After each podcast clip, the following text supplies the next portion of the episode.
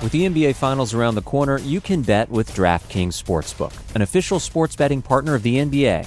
Download the DraftKings Sportsbook app now and use code VOXMMA. That's code VOXMMA for new customers to get a no-sweat bet up to 1500 bucks if your first bet doesn't hit.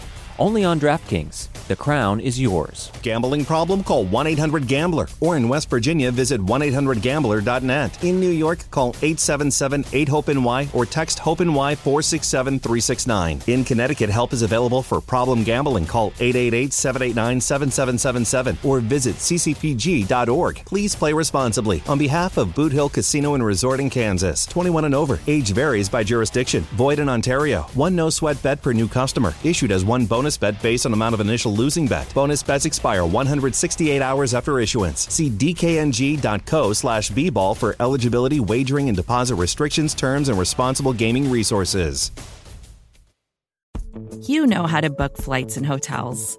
All you're missing is a tool to help you plan that unbelievable travel experience. That's why you need Viator. Book guided tours, excursions, and more in one place. There are over 300,000 travel experiences to choose from, so you can find something for everyone. And Viator offers free cancellation and 24 7 customer support for worry free travel. Download the Viator app now and use code Viator10 for 10% off your first booking in the app. Find travel experiences for you. Do more with Viator.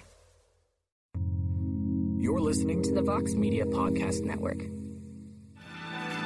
Live from MMA Fighting Studios, this is Between the Links. And now, your host, Mike Heck. The iconic voice of Esther Lynn welcomes you to the special 50th episode of Between the Links. Hope you're all having a great week. I am here in scenic Uncasville, Connecticut, Mohegan Sun, the site of tomorrow night's Bellator 258 event. I am excited. We're coming off a huge night for Yuri Prochazka. The UFC is back this Saturday. PFL goes down in a matter of moments. A lot going on, as always, in the world of MMA. But this is BTL 50, and we bring the chaos, we bring the ruckus, and we're doing that and then some this week. Big show planned for everybody. It's not just two people battling out for the strap, there's six people battling it out in the gauntlet, and we'll explain all of that in a matter of moments. But first, let us introduce our six competitors. First, let us welcome back a man who, let's be honest, hasn't had a lot of success on the show, but he's ready to become the Barry Horowitz of Between the Links, the Prince of Positivity, the co-host of On to the Next One from MMAfighting.com, Mr. Alex K. Lee. AK, how are you, my best friend? I, I, hello, my best friend. I, I, I think I've had a lot of success on this show. Don't, don't, don't worry about the record. That's not. This is. This doesn't define who I am as a man. Those are, those are just numbers. I've, I've had plenty of success. I, would love to see the two people who I beat. I honestly can't remember, but uh, no. What what? I'm, I'm happy to be here, Mike. Happy to be here for this this 50th anniversary show of this this iteration of Between the Links. We welcome back our old friend and a two-time winner on the program. In fact, he is two and one against our current champion. Can he do it again and call himself BTL champ from the Athletic? One of the best in the game, Mr. Sean Al-Shatti. Welcome back, sir. It's good to be back. It's an honor to be back. I am happy to be back for this 50th show, man. Congratulations on 50. And AK Lee, two and eight. That's your record, bro. Come on, man. What are we doing here? Ask the judges. Ask the judges. You're better. I, I don't have the answers for you, Sean. Oh man.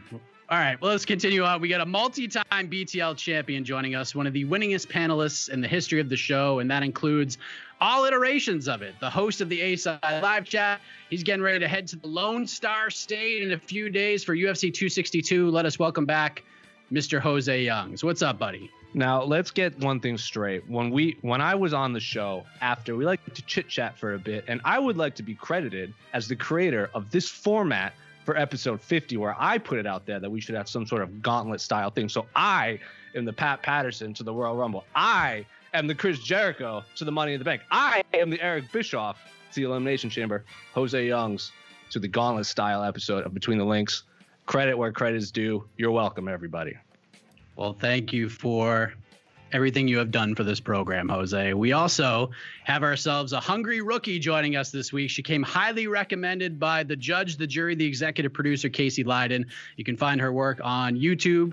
She also does work for Morning Combat, Food Truck Diaries. She's an up and comer in the game for sure. Let us welcome Alex Wendling to the craziest episode we have ever done. Trial by fire, Alex, to say the least. How are you? What's up? I'm super excited. And hey, a two and eight record is much better than having a big fat zero. So if there's any team competitions, I think a good AK AJ team, I think we would really, really kill it. Wow, this Thank- is thank you, gotten fellow a little Alex. bit friendly here. This is what it, How this is what that? it's like. This is what it's like when doves cry. Asian Is two All and right. eight is two and eight really better than zero and zero? I don't know that it is. I don't know. I don't know. we can go from zero to hero over here, though. Just watch, guys. Uh, now, people have been asking me for months when is this person coming back on the show? Well, the answer is right now, and she is coming back with a vengeance because she technically never lost the BTL title. We kept it vacant for a while, but then she just got so damn popular and gotten so damn busy, she hasn't been able to join the panel until now. We welcome back Phoenix Carnevale to the show. How are you? What's up, everybody? I'm happy to be back. Happy to be talking some fights. And last, but certainly not least, to quote the great Jon Anik, the man with whom this event was built around, the reigning, defending, undisputed BTL champion, ready to enter the gauntlet as champion and aims to leave it the same way, Mr. Jed Meshew. Welcome, champ. How you feeling right now? Moments away from your toughest title defense to date. I'm excited. Uh, I will point out two things. One, I think it's absolute trash that I don't get some kind of champion's prerogative here. You just throw me to the sharks.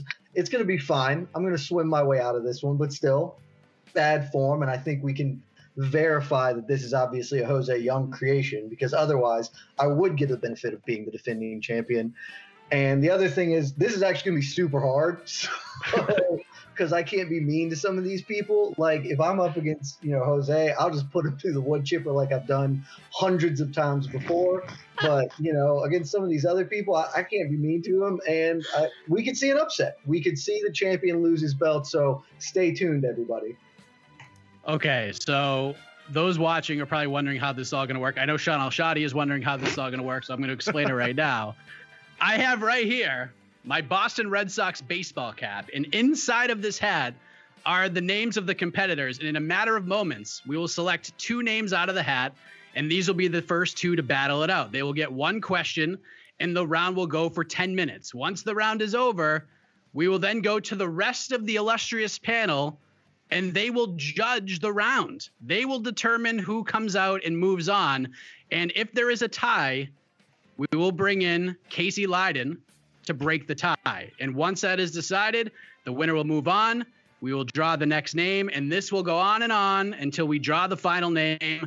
And that'll be the knockout round. The winner of the knockout round wins the game and the championship. Now, if you happen to lose your round, you have the option to stick around. You can hang out, get to the virtual judges table if you'd like, and help us out in that way and, and continue to enjoy the chaos, get involved. But if you're devastated by how your peers voted and it gets y'all pissed off and you need to take off, that's cool too. But we would love you to stick around. And who knows? Maybe Mother Nature will knock out a Wi Fi signal.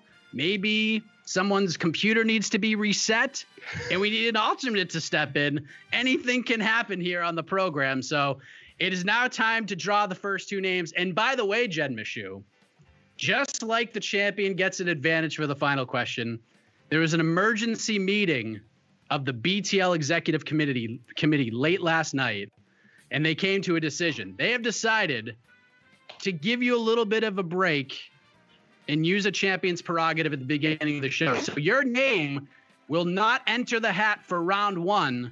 So you get a little bit of a reprieve, Jed. There you go. We gave you a slight advantage as the reigning champion. I'm sure most people here are hoping their name does not get drawn first, but we know, Jed, it will not be yours. I I think I want to say thank you. I do like to have at least some, you know, some recognition of all I've accomplished. Uh, but I'm just too hung up on the fact that I'm not part of the BTL executive committee. What more does a man have to do? Winning is champion in history. Come on, Mike. Well, You're gonna have to apply for that job, and you have to be voted in by the rest of the committee. But well, let's get right to this thing. We're digging into the to the Red Sox hat of fun. The first name, Sean Al-Shatti. He's there we up. go. Let's He's go. in. And Al-Shatti will face in round one Jose Youngs. Wow, a battle of the former A side hosts. Arizona, baby. Arizona represent. Let's do it. Let's do it. Wow. This is just the way I wanted to start this off. All right.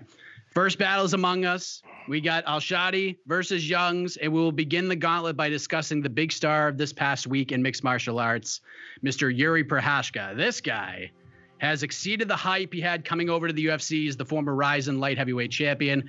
Takes on Dominic Reyes in his first UFC main event this past Saturday. The fight was absolutely ridiculous, and Yuri is just battering Dominic Reyes. Reyes is firing back with big shots that Prochazka just walks through. Reyes hurts Prochazka in the second. Yuri battles back and lands one of the most ferocious knockouts we have ever seen via spinning back elbow. So, Sean, we're going to begin with you, sir. Not sure what expectations you had for Prochazka heading into this fight, but where are they now? Like, does the UFC have a star on their hands? I mean, the UFC certainly has something on their hands, right? That was an outrageous scene, and that was one of the most entertaining things I've seen all year. That guy is so fun, man. Yuri Prochazka is just so much fun. He is a breath of fresh air, and people who have been watching this guy for years in RIZIN probably feel very vindicated right now because we've been seeing this. He's been doing this away from from the mainstream eyes for a while now. Uh, but man, he's a living, breathing flow state. Like he is Tony Ferguson crossed with Justin Gaethje in the body of a, a NBA small forward. Like I absolutely love everything that this guy uh, is about. He his whole samurai vibe, the samurai top knot. As a bald man, I'm extraordinarily jealous of the ability to have the samurai top knot. I'd like to to be able to walk through life like that. Everything he exudes is just interesting to me. He's just an interesting cat, and to me, he's the most exciting and refreshing to talent that that has hit this 205 pound division, really in like probably the last half decade or the last five years or so. Man, it's just it, it's awesome to see, and to me, we can't drop the ball here. Like th- we have to strike when the iron's hot. We have to just propel this guy into a title shot right away. We can't waste time booking number one contender fights against Alexander Rakic and risk ruining this because there is a shelf life on this, right? The dude gets hit a lot. He just generally takes a lot of damage, takes a lot of risks. I just want to see this guy fight for a title while he still can before something stupid happens. What do you think, Jose? Do you think? I mean, the the, the performance was amazing. There's nothing else you could say about it. But the UFC sometimes has a hard time jumping on these things and and giving big pushes. And I feel like Yuri Prochazka, with his fighting style, he's got an interesting personality. He's just a funny dude. I feel like they have something here. Do you feel the same way that this this this guy could may not just be a future UFC champion, but this guy could be a big star for them. Yeah, well, speaking of my uh, fellow top knotter, Jerry Prochazka, I mean, sorry, Sean, we some of us could grow actual hair. Uh, yeah, they, he is Low he, blow, Jesus. he Christ. is everything. He is everything the light heavyweight division needs right now. Because for years we we talked about how oh the the, the athletes in America specifically are all going to go do another sport, and it's got kind of been dominated by by Jon Jones for so long, and they've had to call up a lot of middleweights like the Chael Sonnens, Machidas, who eventually did drop down to middleweight. Chael Sonnen, like it felt like he was fighting a lot of middleweights, and now with Jon Jones now moving up to heavyweight, and we have an actual light heavyweight contender and Glover Teixeira getting his uh, much deserved rematch, and Yuri Prochazka, like Sean said, you got to strike while the iron is hot. We saw, and I completely agree with his his comparison to the Tony Ferguson Justin Gaethje combo, and we saw what happened with the amount of times Tony Ferguson was matched up against Khabib. I don't want that to happen with Yuri Prochazka. Book it now, unless the rest of the world opens up and they want to give him a five round fight in his part of the world, because of course Alexander Rakic is from uh from from his his like Eastern European market. So if they want to just build like a super card of all these Eastern European fighters, so be it. But yeah give him the title shot immediately. Give him the winner of Jan Blachowicz and Glove Glover Teixeira. Have him weigh in as a backup. I don't care. I want to see this. I'll watch this man fight a door. He is the equivalent of like 2012, 2013 Korean Zombie, where every fight he is in is a fight of the year, performance of the night, whatever you want to call it. He is he is killer be killed. Tony Ferguson, Justin Gaethje, Yuri Prochazka is a superstar, and I never want him to learn perfect English because that is exactly what we need: is broken English samurai, top knotted, buzzsaw human being of a man, just knocking fools out, decapitating human beings in on national television. Yo Prochazka is a superstar. I think let me jump in real quick because I think one thing too that I thought was really cool and I really enjoyed about this whole experience was it goes to, to a conversation that's a broader conversation that I think we have generally a lot of the time where two fights ago this dude was a rising fighter. Like that wasn't long ago and now he's already the number 1 contender in the UFC. Like there's something to be said for the MMA world just always generally like assuming that these non-UFC guys are just generally less talented by default and just how naive that mindset can be. And then you, we see a guy like this come in and just dominate right away. And it's just one of those things, right? It, it, it's wild to me though, because when we see a hyper exciting talent like him come to the UFC, usually they have to tone it down, right? They can't really do those things. They can't really be as wide open and reckless as they usually have been. When every every fighter you're fighting is could be a big fish in a small pond elsewhere. There's just less room for error. But this dude has not toned it down at all. Like he's probably actually dialed it up a little bit, the theatrics from where he was from what he was doing before. And it's totally working. It's such a unique thing to watch. And to watch him do it to Dominic Reyes, who was a guy who just a year ago, at this time last year, we're talking about him as he should have beat Jon Jones. He was the uncrowned king at 205. And for Jiri to just come in here and destroy him in less than two rounds, I love it, man. I absolutely love it. All right, so we're halfway through the stanza. And by the way, Jose, your hair comment hurts this guy as well. But you guys both talked about. I'm not sorry. It's all good. I'm not a judge, so you don't need to impress me, anyways. But Prochazka finds himself in an interesting position because, like both of you said, he should get the winner of Jan Blachowicz and Glover Teixeira. But the problem is that fight's not till September. It's not like the fight's coming up in June where like everything lines up perfectly. So the question I have is Yuri's a wild man does he want to wait that long? Like at this point, if he chooses to wait, we might not see him again until 2022.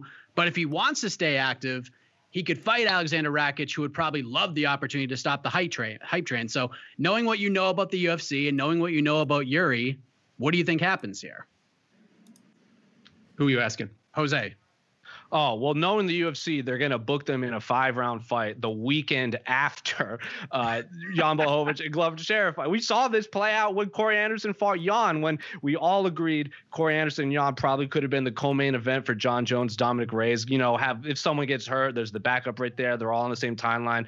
Instead, Corey Anderson fought Jan Blachowicz in New Mexico, where neither of them have ties to the state of New Mexico. So, knowing the UFC, they're going to have this big pay per view wherever, and then say the world opens up, uh, Yuri Prochazka is going to fight Alexander Rakic in like Sioux Falls, I don't know, something weird like that, because that's just what the UFC is. Doesn't make sense, no, but MMA is a silly game, and anything the fans want, the UFC is probably going to do the opposite. So if the UFC is smart, they'll either make this the co-main event or make it a five-round fight where these two are actually big deals, but they're probably going to stick them in a place that unfortunately uh, it doesn't make sense. And that's I'm just basing that off of what the UFC has proven to do. Like, why put Nathaniel Wood in London when you can have him fight one week earlier?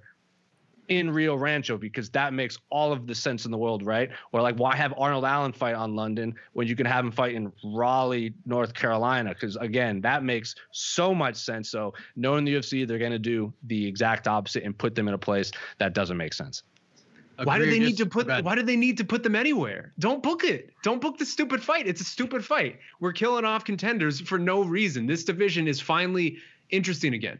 And that's what that's one thing we always see, right? When these long reigning champions leave, all of a sudden the the door is open for everybody else. That's what's happening right now. We don't need to match these two up against each other because both of them can get their shot at different times. Like there's no rush here to to figure out who among them deserves it. That fight's not till September in terms of Glover Teixeira, Jan Jan. Let's just wait. Like, let's just chill. Let's just wait. We have a guy here who we all want to see fight for the title. I don't want to risk it.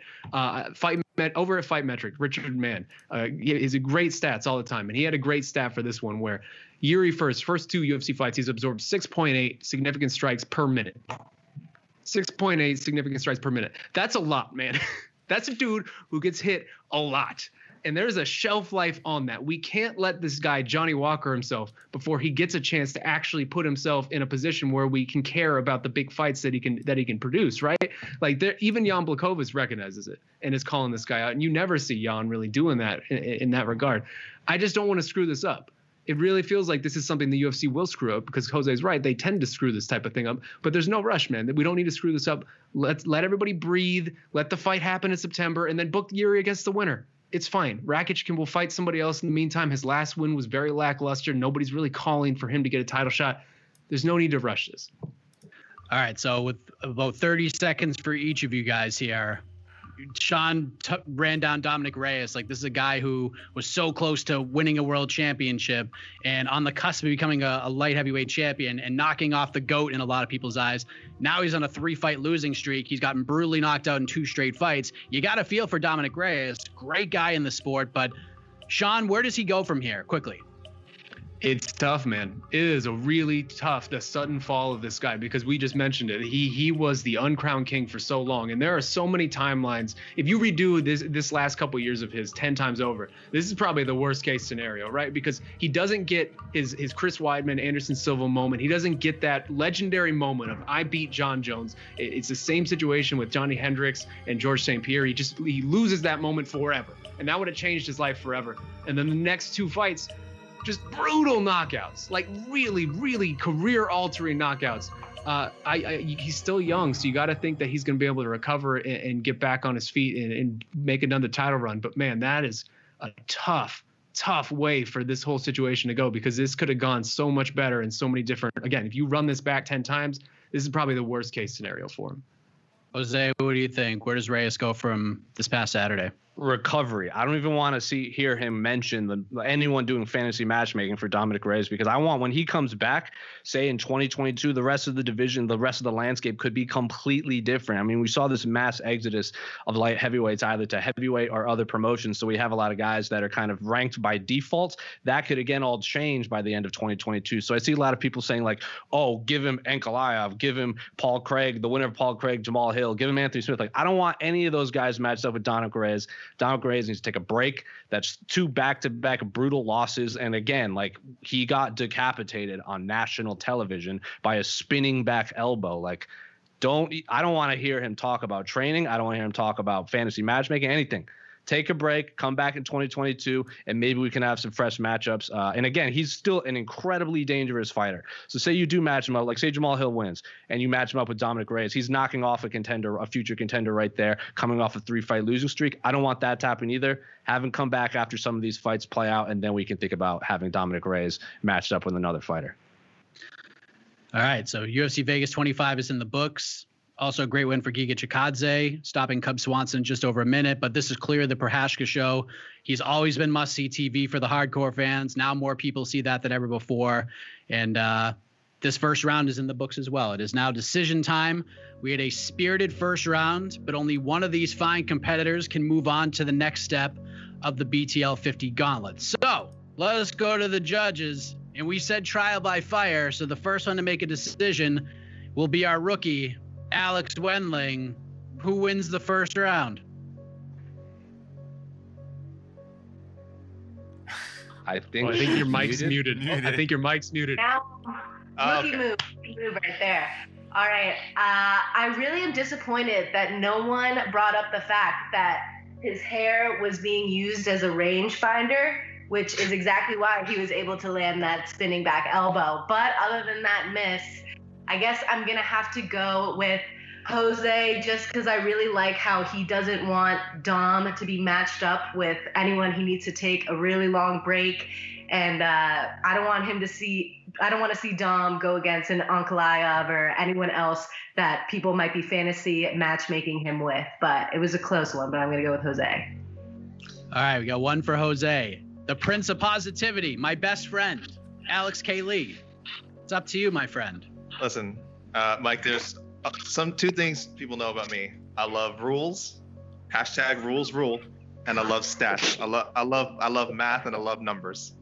Uh, our man Sean brought us some stats, which made me made my ears tingle immediately. Uh, our man Jose came out with a completely unnecessary shot at, uh, at, at Sean's hair. That to me is a breaking rule. Lack of, of hair. Lack of hair. Of, that's a bit of a low blow. That's a bit of a low blow, so I don't approve. So I think both men made compelling arguments. I think Sean was a little more to the point, so I'm gonna go give my points to Sean. Love you. Ooh, it's one to one. It's one Good to man. one. And now we turn it over to a man who is a rival of both of these gentlemen, so I have no idea who he's going to vote. The reigning champ, Jed Meshew. Jed, who you got? This is really tough, Mike. Uh, one, they were both really bad. Nobody mentioned any of the important facts, like how Dominic Reyes is not good at fighting, um, or how Yuri Prochazka should be matched up against Michelle Bahia for his next fight. Uh, and so, in the absence of that, uh, it's really tough to make a choice. Uh, I'm going to go with the honest answer, which is a bad answer because I, I would love to face Sean Al-Shatti so he could get this work that is long overdue. But, uh, you know, I, I don't like giving the point to Jose because everyone in the comments are like, wow, Jed just wants to beat a guy he's already beaten dozens of times before, but it's going to be Jose Youngs for me. All right. So Phoenix finds herself in a very interesting position because she could play it safe right now and just give it to Sean, and then Casey would have to hold the weight of this final choice. But maybe Phoenix wants to play it right down the middle here. Phoenix, Jose, or Sean, who got it done?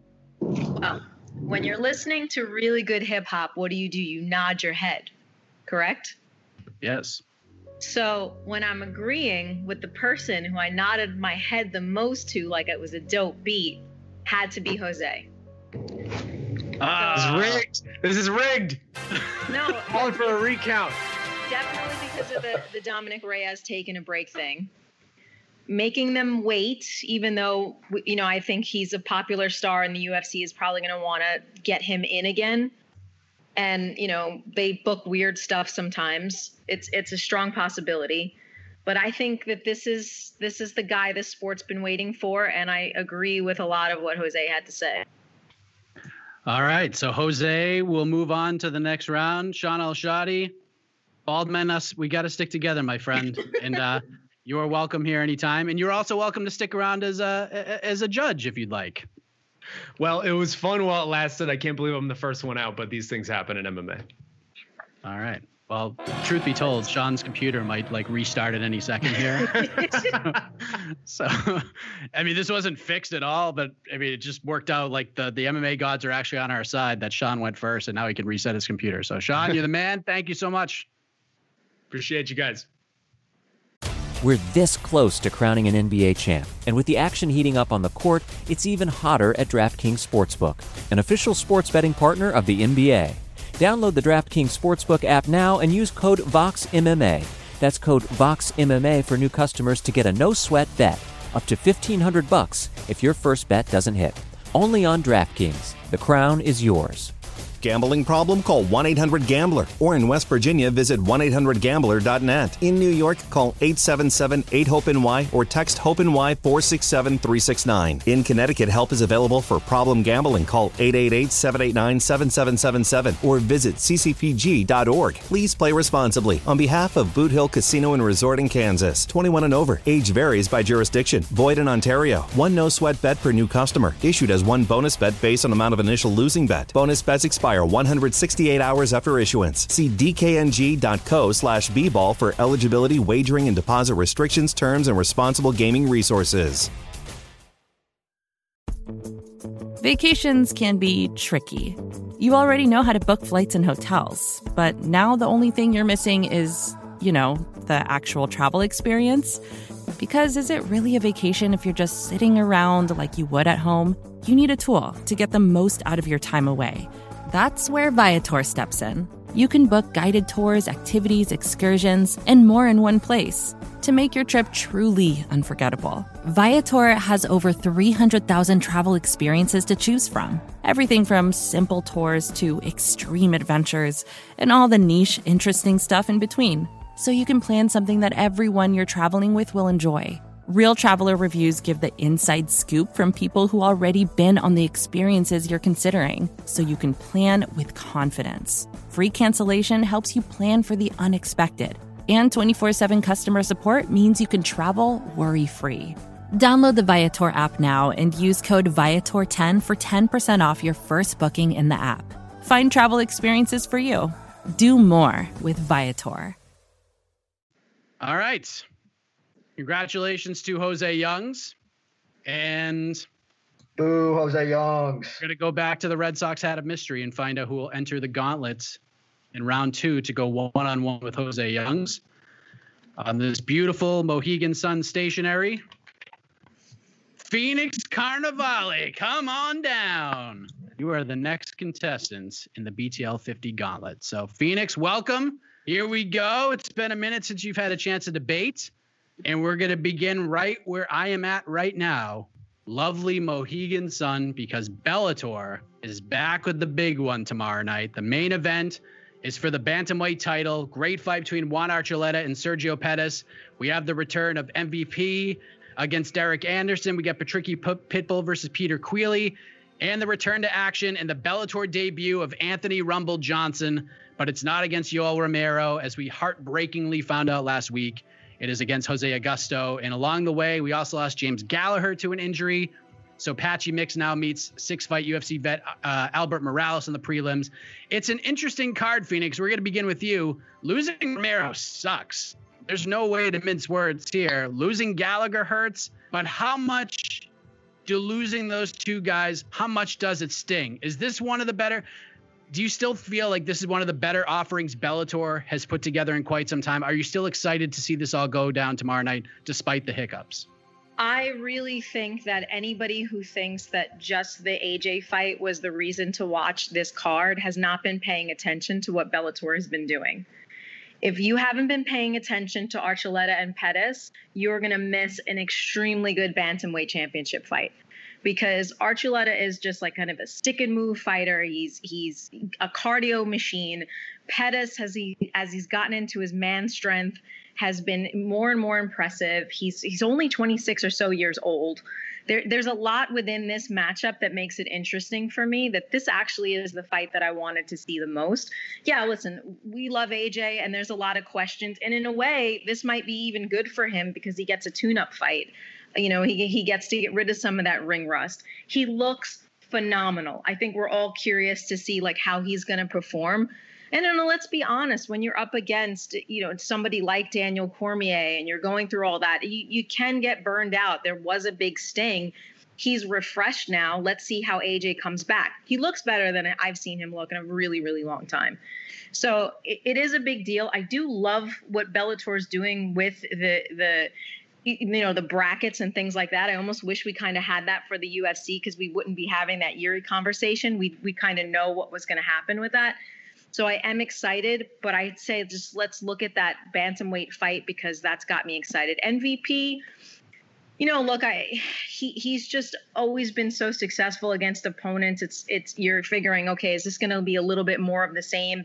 Patchy Mix, another super exciting person. I mean, the Archuleta Patchy Mix fight was one of those things that made me say, I need to watch Bellator a little bit more. So I think I think it's a good a good card overall, and I'm still going to watch it with or without without Yoel Romero. Disappointed, but I th- still think it's going to be good.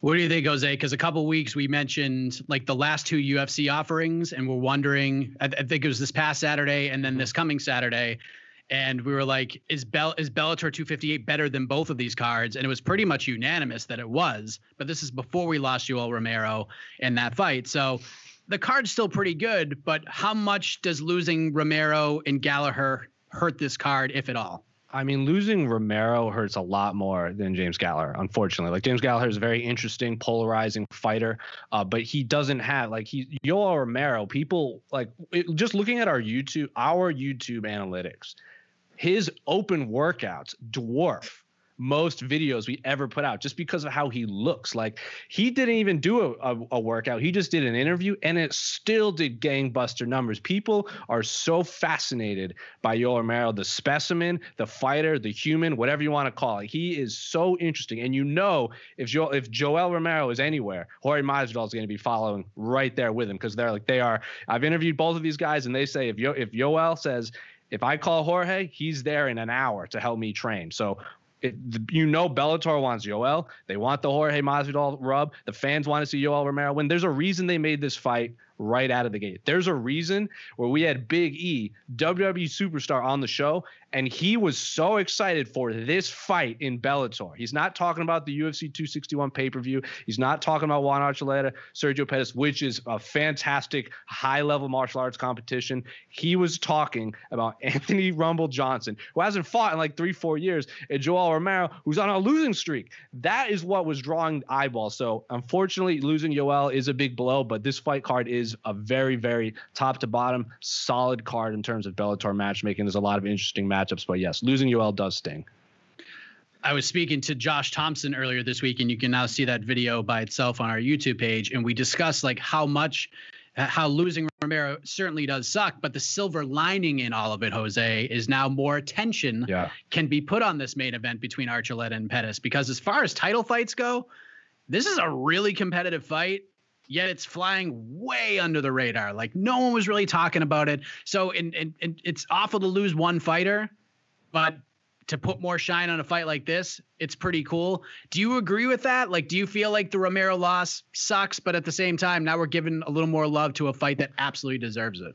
Yeah, I mean it, it's it's obvious. I mean, once you lose Joel and and Anthony Johnson, Anthony Johnson, of course, is is still on the card, but uh, the talking point is going to be the title fight now. Like Michael Venom Page, uh, Anthony Johnson, Patchy Mix, like Erick Perez, Henry Corrales. These are all names that people know, but they're not talking about the fight. They're talking about the individual. Mm-hmm. The main event, they are talking about two men entering the cage, not the octagon, the circle cage uh, for Bellator. Juan Archuleta is, of course, one of the more was for a long time one of the more unheralded fighters. His only loss, I believe, is to Patricio Pitbull in Bellator. Sergio Pettis is kind of finally out of the shadows of his older brother. Uh, his older brother lost his PFL debut. If Sergio, as he said, can bring the title back to Milwaukee, that will finally forge his own path as a man and a fighter. So yes, losing Yoel is a bummer, but the the silver lining is now we are talking about Archuleta Pettis, and I am seeing far less fans on Twitter and Instagram saying Bellator 258 colon Rumble versus Romero.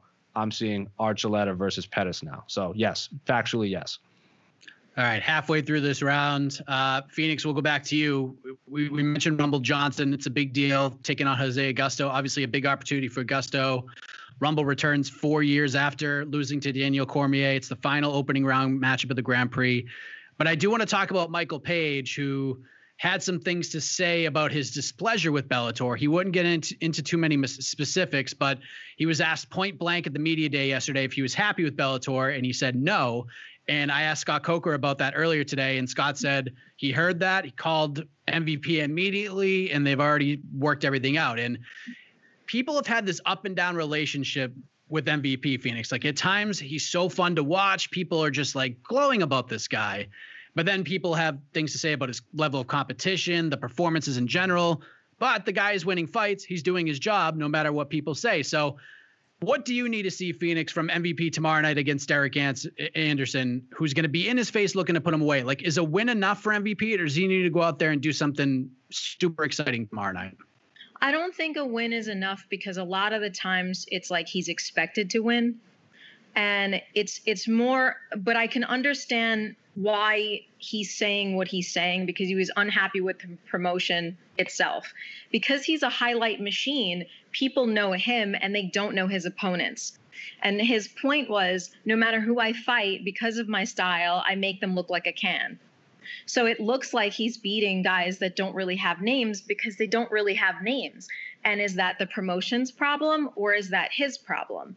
So it's a it's a combination of the two he's got to have those step up in competitions where you put a name against him that makes it say, oh, this guy can really be threatened. It's like when you watch some of the Marvel movies and the villains aren't intense enough, so you never fear for the characters. You know what I mean? You know, besides that one knockout, which which kind of made people go, oh, okay, he he isn't invincible that made me question made it get more excited. It made it put some questions behind his name. I think that's part of the problem. And i get his point in a lot of ways. Like when you go to bellator's website you're fishing for more information. You want more stories. You want more clips of the fighters. You want to get to know them a little bit better. And i don't think it's there. Now part of it is i think we as media members we need to get to know them a little bit better and search it out but part of it is them. They do need to do a better job of promotion and maybe with Showtime and with the Showtime money backing that a little bit, maybe that's in the mix and maybe that's working and maybe that's coming into play. And I think that's a big part of sort of the problem here. And that and that's why it is good that we are taking a look at the main event and and, and that it isn't just the Yoel Romero and and AJ show, you know? What do you say, Jose? What do you need to see for MVP tomorrow night? I'd need to see him finally get past the Derek Anderson chapter of his career because I feel like they've been matched up like a copious amount of times. Now, Derek Anderson is like, like we all know Derek Anderson is a very high level fighter. I looked up his record before he went live. He has six knockouts, six submissions, five decisions he's not just a striker. He can beat you anywhere. So, but I need to see uh, Michael Venom Page get an emphatic win over a high level opponent. I mean, I was at his fight when he fought Lima, and he was finding a lot of success in that first round until he made one mistake. And because mm-hmm. Lima is such a high level fighter, he took it he took advantage of one second. We all know when you when a fighter gets knocked down, it's better to go backwards away from the strikes. Michael Venom Page was getting so much success in the first round that he just stood up like he was tying his shoes and walked right into a baseball bat a la Lima's fist and got knocked dead. So uh, everyone will point to that without watching the first round and what led up to that. He threw a lazy he threw a lazy punch, got his leg kicked out, did a lazy stand up and got his senses detached from him. So uh, I need to see him make no mistakes. I need to see him make a high level uh, performance against a high level competition because I was I've made this comparison before. He was eight and zero oh when Corey Sandhagen made his debut. And what are we talking about Corey Sandhagen right now? Corey Sandhagen should be fighting for the UFC Bantamweight Championship of the world. And you, you, Mike, interviewed uh, Cody Stamann, who said that Corey Sandhagen is the scariest fighter. Why isn't Michael Venom Page getting the same treatment? Why isn't he getting fast tracked like the like the Corey Sandhagens of the world, who or fighters that had debuted after him, who are fighting for like high level fight, comp, yeah, high level opponents for championships too. It is infuriating. I'm a big Michael Venom Page fan as the as the medium media person, great interviews. He's a very nice individual when he's not promoting fights, and he is a very exciting fighter. And hate him or love him, you tune in to watch him either win or get defeated. So I need to see something that we haven't seen from Michael Venom and that is a high win over a high level uh, competition. All right, we got one minute left. So Phoenix Carnevale, we begin with you. What's the low key banger on this card? What's the fight that sticks out to you that isn't getting enough love? I don't know. I mean, so I'm a big, big supporter of all my old LFA people. So I'm always excited to see Raufeon Stots. I think that, you know, especially for that division, he, Raufeon Stots is one of those really exciting fighters. He's got that great wrestling pedigree. He always goes out there to bang. I, you know, constantly see in, improvements in him. So I want to take a look at what what he shows us and uh, where his future is going with that division and with Bellator. Yeah, that's a great fight with Josh Hill. Um, Jose, what's yours? Low key banger for tomorrow night. I mean, how can you not say Rafael Carvalho and Lorenz Larkin? I mean, it's at middleweight, yes. So Lorenz Larkin isn't fighting in the division that he's kind of been decapitating humans for uh, for Bellator, but Carvalho is violence personified. Lorenz Larkin is an incredibly high level striker. Obviously, being of Hispanic descent, I am very excited to watch El Goyito Perez kick off the entire card. He was one of the first big Mexican stars, not Mexican Americans, but Mexican stars in general. Henry Corrales, Arizona native, making his bantamweight debut. So, but again, there's a lot of high level, there's a lot of fighters but the comp the, the fight itself are great but i'm very much more interested in seeing how individuals perform uh, in their fights it's a fun card tomorrow night no doubt about it and uh, we're going to have you covered here at mmafighting.com but this round has come to an end officially and one of these players will be moving on to the next round. The other will move, hopefully, to the virtual judging table. But let's see who is who. Let's go to the judges. We begin. We're going to go backwards this time. Sean is gone. Jed, we begin with you, the champ. Who takes it? Oh, I really didn't want you to begin with me because that was that was a nip tuck round. Uh, thought Phoenix came out strong early, kind of put the work to, to Jose, but he, he battled back. Uh, didn't love her her second answer there. Uh, just not not the same kind of enthusiasm that Jose was bringing, but she closed strong, and uh, I love the the Raufeon Stots pick. Uh, it's I really just didn't want to have to make a choice here, Mike. This is this is not a thing. I'm gonna give it to Phoenix though, just just because Jose stumbled uh, with, with a couple of his points kind of down the stretch there. So I'm, I'm giving the point to Phoenix. AK, the middleman, the prince of positivity. Who did it?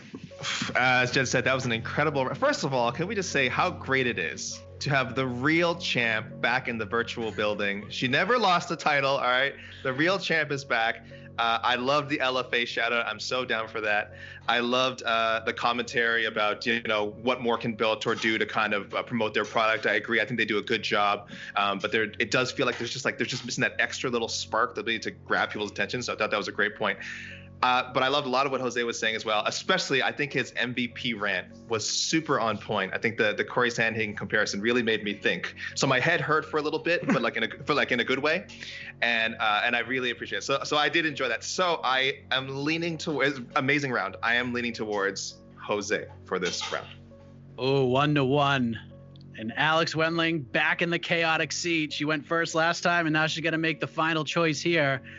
Who's moving on? Could be potentially your next opponent, Alex.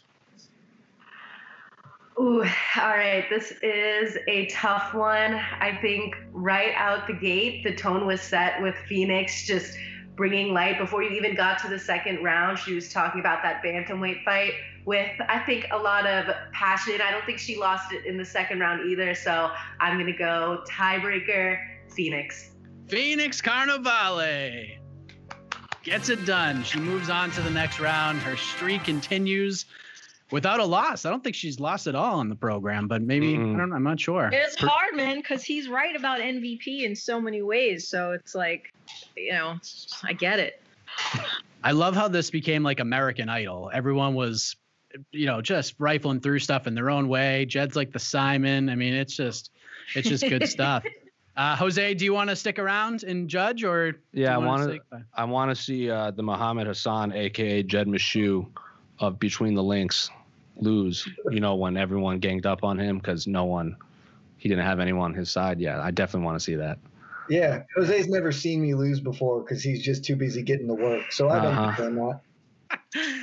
All right, so Phoenix moves on. Jose, yeah, I'm pretty. I'm pretty sure Jed wore that shirt last time too. So maybe with his winnings, he can learn how. He can finally have his mom teach him how to do laundry, and he can wear a different shirt.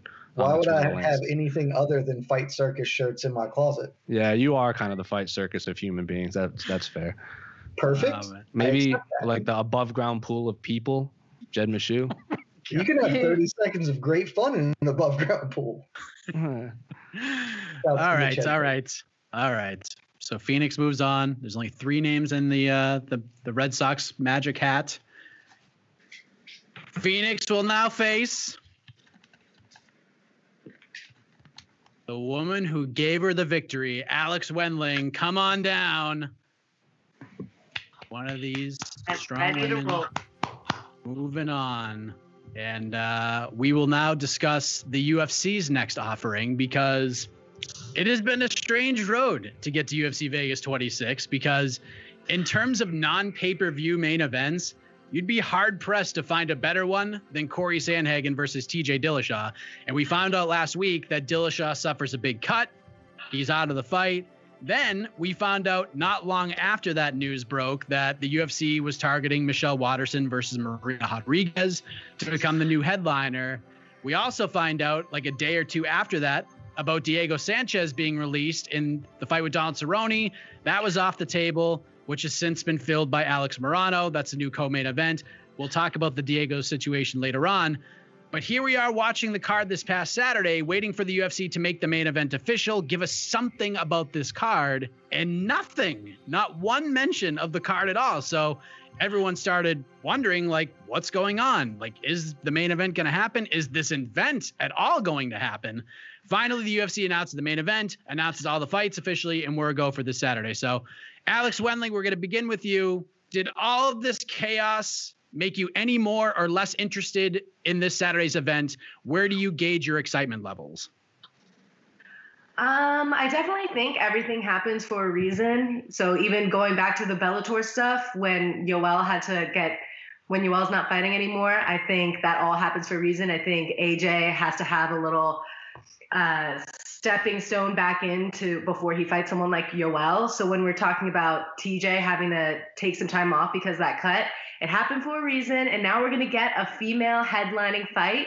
And I love Karate Hottie. Uh, I think I want to see it be a banger. I know sometimes she comes out there and she's a little bit reserved. So I hope that she just goes out there and lets the hands fly. And I was also stoked to see Angela Hill versus Ribas. So she trains out in Alliance in San Diego.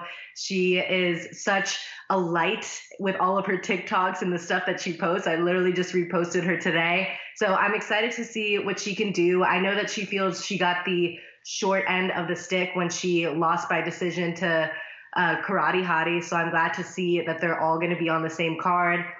And uh, in terms of Ribas, I'm excited to see what she's going to do just because she got pretty uh, she got laid out in that last one it was kind of a halt to the hype train but the only thing we're not going to stop being hyped about is how awesome and happy she is all the time and that's the kind of energy that all of us need to implement in our life on the daily I would agree. Amanda Ribas is still an interview uh, that I did a little while ago. People still talk about because they love her. They could care less about me, but they love her, and I understand why. But what do you think, Phoenix? Like, I, I understand the road was chaotic to get to where we're at, but we have a card to look forward to on Saturday. Are you excited for it?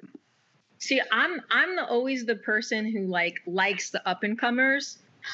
So I'm I'm like I don't see this as a bad card, and I'm not disappointed because also having Diaz and Leon move over to the other card puts three top level, you know, main event, co-main event, and like co-co main event makes that pretty awesome for that particular night. And there's good names on this card. I mean, yes, having having Marina Rodriguez and Michelle Waterson, that's karate versus Muay Thai right now. You know what I mean? Those are my two two of my favorite arts. So I'm pretty happy about that. It's it's good to see Angela Hill back against Ribas. They both need that win. Angela Hill has made so many improvements in her game. Jeff Neal is on this card. Maurice Greene is on this card. Uh, Gregor Gillespie is on on this card. So it's still a really good card. The the thing I was upset about is. I, you know, I don't want the ball to slow down on Corey Sandhagen because you know and then it was like everybody wanted to see tj get his ass kicked. So that those those things are absolute disappointments. The diego sanchez thing that i, I didn't want to see him fight again you, you know that's a whole nother story we'll get to. But i still think it's a good card because these are up and coming names. And you know coming from the lfa it's fun to see everybody evolve on these cards and move on forward. You know, Maurice Greene is coming off a loss as well, but he's an interesting fighter. They, they, they, these guys have personalities. They can still make this card a lot of fun. And I'm never against having a female main event because, as you've seen, majority of the time they do show out. Yeah, because people's reactions to the new main event, I guess you would describe it as indifferent. But like, yeah. let's not forget the last time Michelle Waterson got bumped into a main event spot, it was after Glover Teixeira tested positive for COVID because he was supposed to fight Thiago Santos.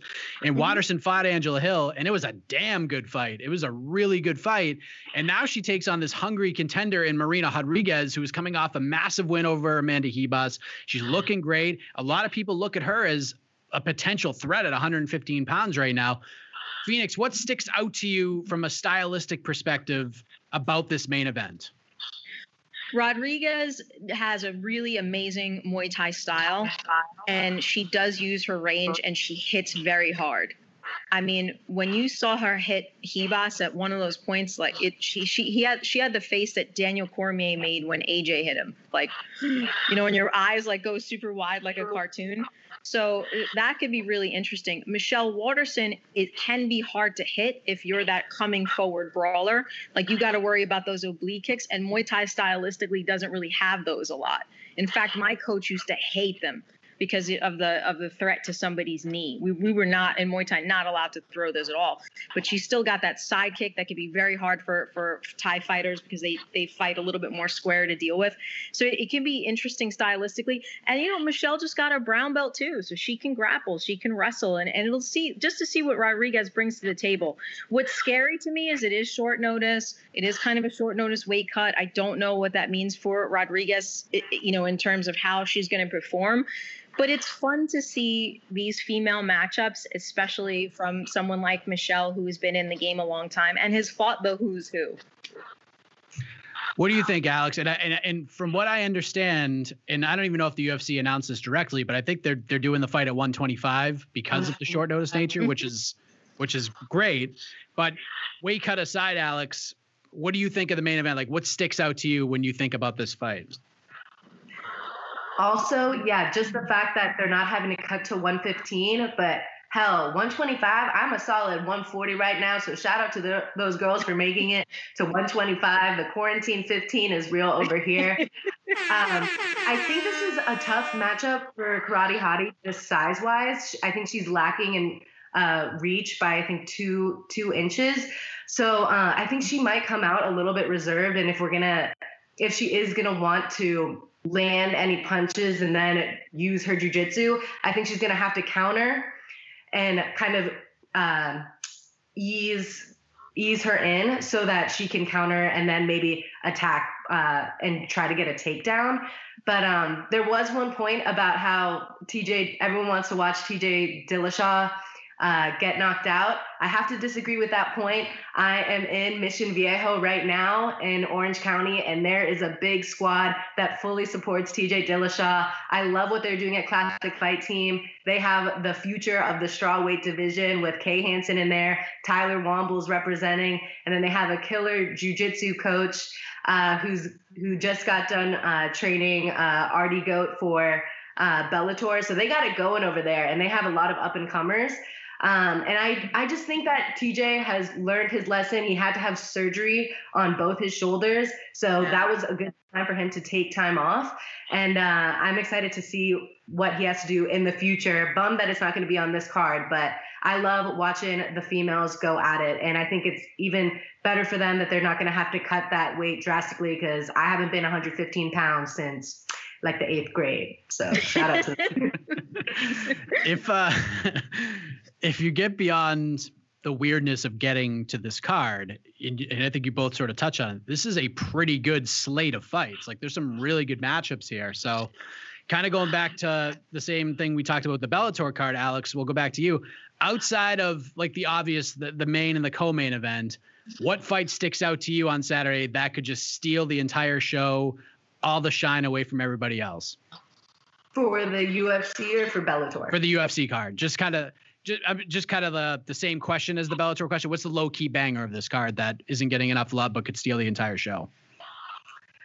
Um, I would have to say that I would just have to go with the Angela Hill card. I mean, I think that one is getting a lot of the attention going in, but um, so I guess one that is going to be a uh, that people aren't noticing honestly, I've been so focused on the Bellator stuff with all the prep, but uh, I'm gonna have to draw a blank on that one. No, but Hill and Ribas is an interesting answer too because you know Ribas had a lot of that buzz. She lost, and there are a lot of people that I spoke to that forgot this fight was even happening on this card. So it's not a bad answer uh, whatsoever. But Phoenix, let's go to you. What sort of sticks out is like the low key show stealer on this card Saturday? Um, man, Neil Magny, Jeff Neal. Neil Magny, Jeff Neal. I love them both. Uh, you know, Jeff Neal is super tough. He comes out of one of my favorite camps, like in, in the whole country. Um, I, I like Sayif Saud, uh, Fortis MMA. I absolutely love Neil Magny. He's super tough. He's such a crafty veteran. It's so unfortunate that he lost that last fight because he was like on a roll after he beat Robbie Lawler. We were like, Neil Magny is the ish. You know, so it's it's just kind of, but that's how his career is. You know, he wins two, he loses one, he wins two, he loses. Like that's just the way he he's been. And this is this is really it's a it's a name for Jeff Neal. It, it puts him in a in a good position, and he's been through a lot. So it's just it's it's a fun matchup. I would I hate to see either guy lose, but um, but I'm looking forward to that fight. All right, now I don't know why there's a timer up there now, but uh, okay, we're gonna head to the judges. The round is ended. And we're gonna start with AK Lee. And AK, I have a feeling I know where you're going with this. Okay. Yeah, maybe, maybe. But let me let me first say that uh, new Alex, new very cool Alex, uh, did a great job. for First BTL. I think I, I, don't know if anyone else did a proper kind of rebuttal today. I know we had some back and forth. I don't know if anyone, but she she she threw in a, a I, and I have to disagree. She's in there. she's in there with the champ, and she's threw it, and I had to, and I was like I was like whoa whoa okay. Okay, we're direct, we're directly refuting points now. I didn't know it was that kind of show, so I was, I was very impressed by the gusto, very impressed by the positivity. Again, on the Princess positivity, when someone emphasizes, you know, like Amanda Ribas and her personality, of course, I'm gonna, you know, I'm gonna tilt in that direction. But it is, it is tough to beat Phoenix. Uh, her analysis of, uh, you know, of, uh, of, of Muay Thai and her, uh, you know, her experience, her own martial arts experience, very, very tough to beat. And of course, she showcased hashtag Neil on Neil, and and and we as we all know that is the real main event this weekend uh, of, of Bellator, of uh, of the UFC, of PFL, what's happening now. Neil on Neil is finally happening. So uh, that is how you that is how you win my heart by mentioning that fight. So I will go with this round, Phoenix. It's amazing once that fight was booked, how many people tagged AK on social media and like congratulated him for Neil on Neil. It was amazing. Uh, as we move ahead to Jed Meshew, the champ, who somehow has not yet to compete. He's a lucky bastard, but here we are, Jed. Who gets this one done? I'm just dodging bullets in here, man. Look, I'm on level with you, Mike. I was I had every intention of coming in here and and voting for Alex because I am terrified of Phoenix. She, she doesn't miss. Woman throws 110 every time out and is basically unbeatable. So I was gonna do whatever I could in my power to get her out of here and I'm still going to do it because, frankly, Alex came out strong. She came out of the gate throwing darts of her own. Uh, I love the rebuttal. Phoenix honestly kind of lost it for me when she said everybody wants to see TJ Dillashaw get knocked out. TJ Dillashaw did nothing wrong, and I want to see him get the belt back. And then the fact that Alex made Phoenix laugh with her own answer. To be fair, Alex kind of finished a little weakly there. Phoenix tried to mount a comeback, but for me, I'm giving the point to the rookie. Wow. And now puts the emphasis on Jose Youngs to make the final decision. What a position. You know, you, you lose a tough one to Phoenix, and now you have the chance to possibly knock her out of the game, Jose. This is like the challenge on MTV right now. What are you going to do? Love to hear you. Let's let's be honest though. Like as much as Jed talks about how he mops the floor with me and he he makes a lot of things up and he has a silly goose time on the air. I have never beaten Phoenix, so I too am terrified of Phoenix, who actually does own me in this game, unlike Jed, who again just likes to have a silly goose time and say things that aren't aren't really anything. Um, but I do have to give uh, much props to Alex for actually saying like I'm drawing a blank here because most people like one Jed Meshew will just kind of come up with something on the fly. Maybe they don't believe it, but they just want to say it because they want to like ruffle some feathers. She stuck to her gun, said, "Drawing a blank, Amanda Ribas." That much respect to anyone that can do that on this on this show. But I am a massive fan of Neil on Neil. I've been saying it for a long time too. I have to give the slight edge to Phoenix, the actual champion, and she can go on and face Jed and mop the floor with. Again, look at this man's hair you need a mop, just turn that man upside down. You got one perfect right there. So, Phoenix versus Jed can happen. All right. Alex, you did a great job. Would you like to uh, stick around and be the judge? Yeah, I'll definitely stick around. And I just wanted to say it was such an honor to go against Phoenix. I've been following you for a while. So this was such a dream come true. And thank you guys for having me on. It's so nice to meet you, Alex. I hope I like, actually get to meet you soon. Yeah, if you're on the West Coast, I'm here. I will be. I will be in two weeks. I'm working so in, in LA, so I'm I'll hit you up. Sweet. Sounds good. All right, I'm ready for my the judging hat to come on. See, All Jed, right. how hard was that to make friends? It's not that hard to make friends, Jed. You too someday can have a friend in your life. You know, with friends like you, Jose, I don't need enemies. I'm covered. Yeah, that's fair. Because let's be honest, Mike, we I figured no. out why this is bad format because it puts Jose in a position of power over me, and he's just going to leverage that. Alex clearly deserved to win the round, but he just wants it. So Phoenix has to either face me next and hmm. beat me, or face Alex, which come on, Alex really is not. You refer to me as your enemy, and that means I have to put any sort of thought into you. So no, you are not my enemy. Mortal enemies it, it is amazing how this thing turned. We we had a newfound friendship made, which is a be- which is a beautiful thing, and then Jed and Jose started bickering again. So the show is taking a turn. Support for this show comes from Atlassian. Atlassian software like Jira, Confluence, and Loom help power global collaboration for all teams so they can accomplish everything that's impossible alone. Because individually we're great, but together we're so much better.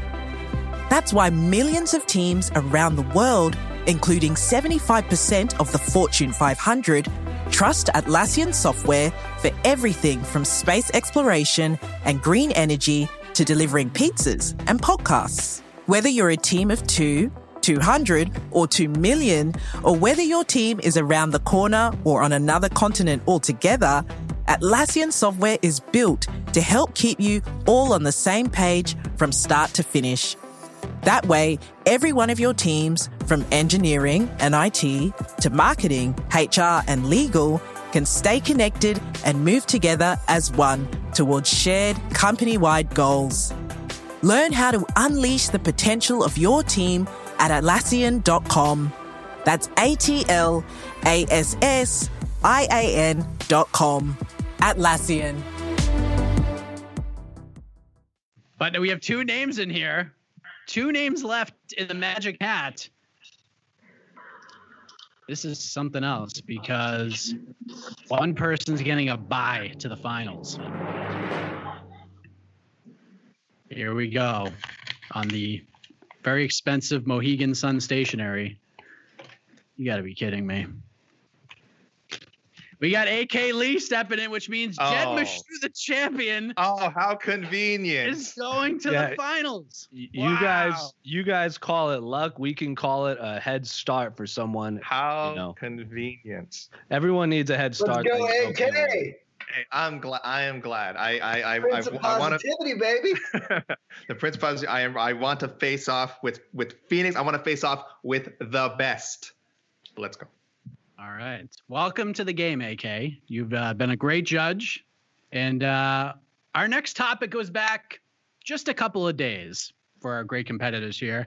We found out a couple of days ago that the historic five round non title co main event, I think I said that right, between Leon Edwards and Nate Diaz will no longer take place next weekend at UFC 262 because Diaz suffered a non specified minor injury. But what is UFC 262's loss now becomes UFC 263's gain as the fight moves back a month in Glendale, Arizona. So the main event for next weekend's card, AK, is the vacant lightweight between Charles Oliveira and Michael Chandler. That is the stake, no doubt about it. But most of the sizzle, the seasoning, the flavor, with all due respect to those great athletes, for this event was the return of Nate Diaz and Leon Edwards taking on the big name that he needs to get to the next level. So, AK, how big of a hit did UFC 262 just take?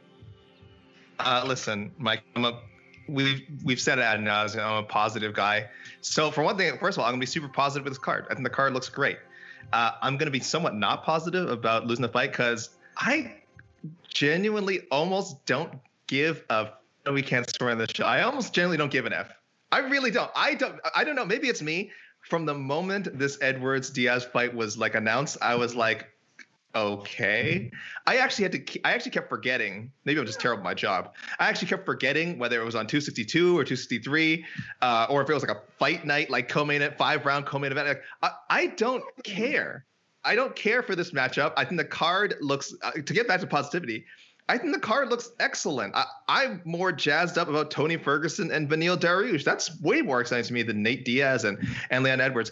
I get. Look, I Mike, I get it. I get it. We're we're we're we're in the business. I get the attention that Nate Diaz draws. I love a good Nate Diaz article. I love a good Nate Diaz quote. I love a good Nate Diaz tweet. But as far as like how important this fight is, like it's it's more important for. I know it could lead to a title shot, but I think Edwards is worthy it already. I almost feel like it's a disservice to him to have to fight Nate. It's great. It's a high profile fight for him. More people might be watching this fight than uh, any fight he's had in a while. So good for him. But for me, that has that doesn't matter to me as far as impact on the 262 card. The 262 card is strong. You have two great lightweight fights uh, on the top, uh, according to the the current schedule. So how much does the loss of that fight affect the 262 card? For me, for this guy, like a, a big zero. A big zero. I don't care. All right, a big zero for AK in the effect that losing that fight had on 262. What do you think, Phoenix? Like, how big of it do, you think this card took a massive hit losing this fight? No, no.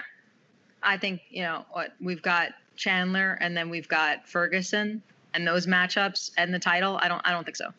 You know, um so when when the initial announcement was made and it was like Nick Diaz was coming back, it was more, oh, Nick Diaz is coming back than it was Nick Diaz against Leon Edwards, right? I think that that's kind of like how it went. But then for other people, it was like, okay, Edwards gets to do something now because that that eye poke and Belal Muhammad did not answer any questions about his what 16th, 17th month layoff. The guy has had no luck, passed up, passed up, passed up, passed up. It's more about what it's going to do for Edwards and where it's going to put him and how it's going to make an impression on the fans than it is about what it does to a particular card. So I think it's more impactful to the individuals than it was to the car- to the card itself.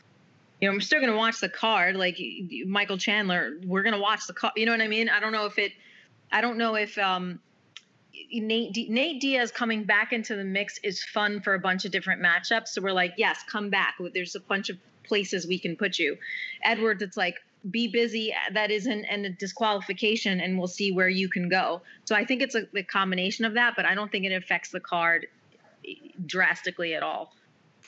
Okay, so l- let's let's sort of flip it on a different end because all of us here on this panel right now, we're watching this card no matter what. Like we're watching right. no matter what. And we look at these matchups from start to finish and we're like, all right, there's some really good fights on this card. But the UFC already has us. We they know they're gonna get our 69.99. So losing Nate and Leon, how many pay-per-views do you think this cost the UFC? Phoenix. Well, because Nate Diaz is such a character, he carries fans.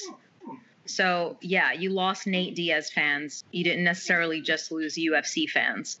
So, it probably is a hit. By what percentage? I'm not 100% sure.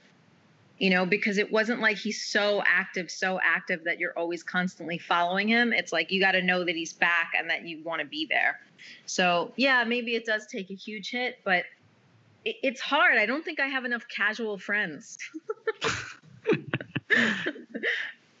AK, Jed and I have have made certain points on this show about like we can gauge how big a fight card's going to be based on like Phoenix said, our casual fans who barely talk MMA reaching out to us and being like, "Oh my God, so and so is fighting," or Jake Paul's fighting Ben Askren, or uh, in this case, Nate Diaz is fighting Leon Edwards. I have to buy this thing now.